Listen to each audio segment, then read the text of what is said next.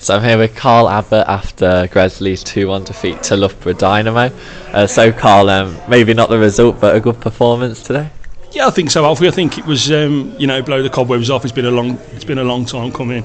Obviously, we're only coming in off a couple of weeks of training, so uh, the, the plan today was to give all of the lads 45 minutes. Um, just got a couple of lads carrying niggles, which meant that a couple had to do 90, but by and large, it was two 45 minutes across the board. Uh, a couple of under 18 lads who've been doing well uh, kind of rewarded with an opportunity with the first team as well. They've both both done really well. Um, a slow-paced game, I think, but um, you know, little bits of quality from both sides and uh, decent fare, and uh, yeah, good good uh, good uh, reintroduction to things.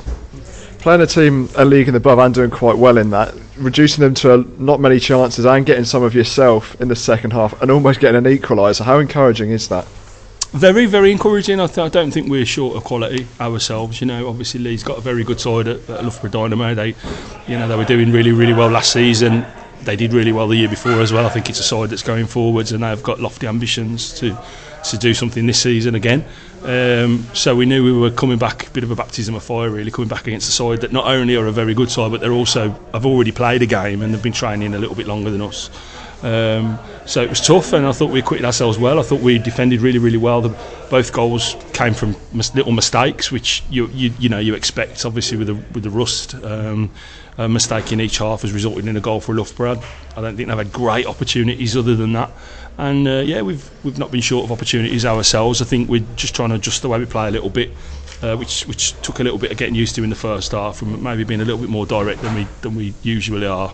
Um, and in the second half, I thought we adjusted to it quite nicely, and did, yeah, we did we did okay, and it's a good start back. And um, obviously the cup starts next week. Uh, what are your aspirations for that? Uh, we just want to win. We obviously want to win every game that we play. We want to we want to hone a, a side for next season. So a little bit of experimentation, um, and uh, yeah, just just match fitness. It, it's you know it's it's a cup. There's a cup at stake, and it's this sort of semi-competitive game. So we certainly want to want to try and win the games, but um, also we need to learn a little bit about this group and and um, as I say, we do want to just tweak the way we play a little bit, and uh, that's going to take a little bit of doing. And uh, so experimentation uh, whilst uh, whilst trying to trying to get a result at the same time. I think. Yeah, perfect. Yeah, that's good. Okay. Cheers.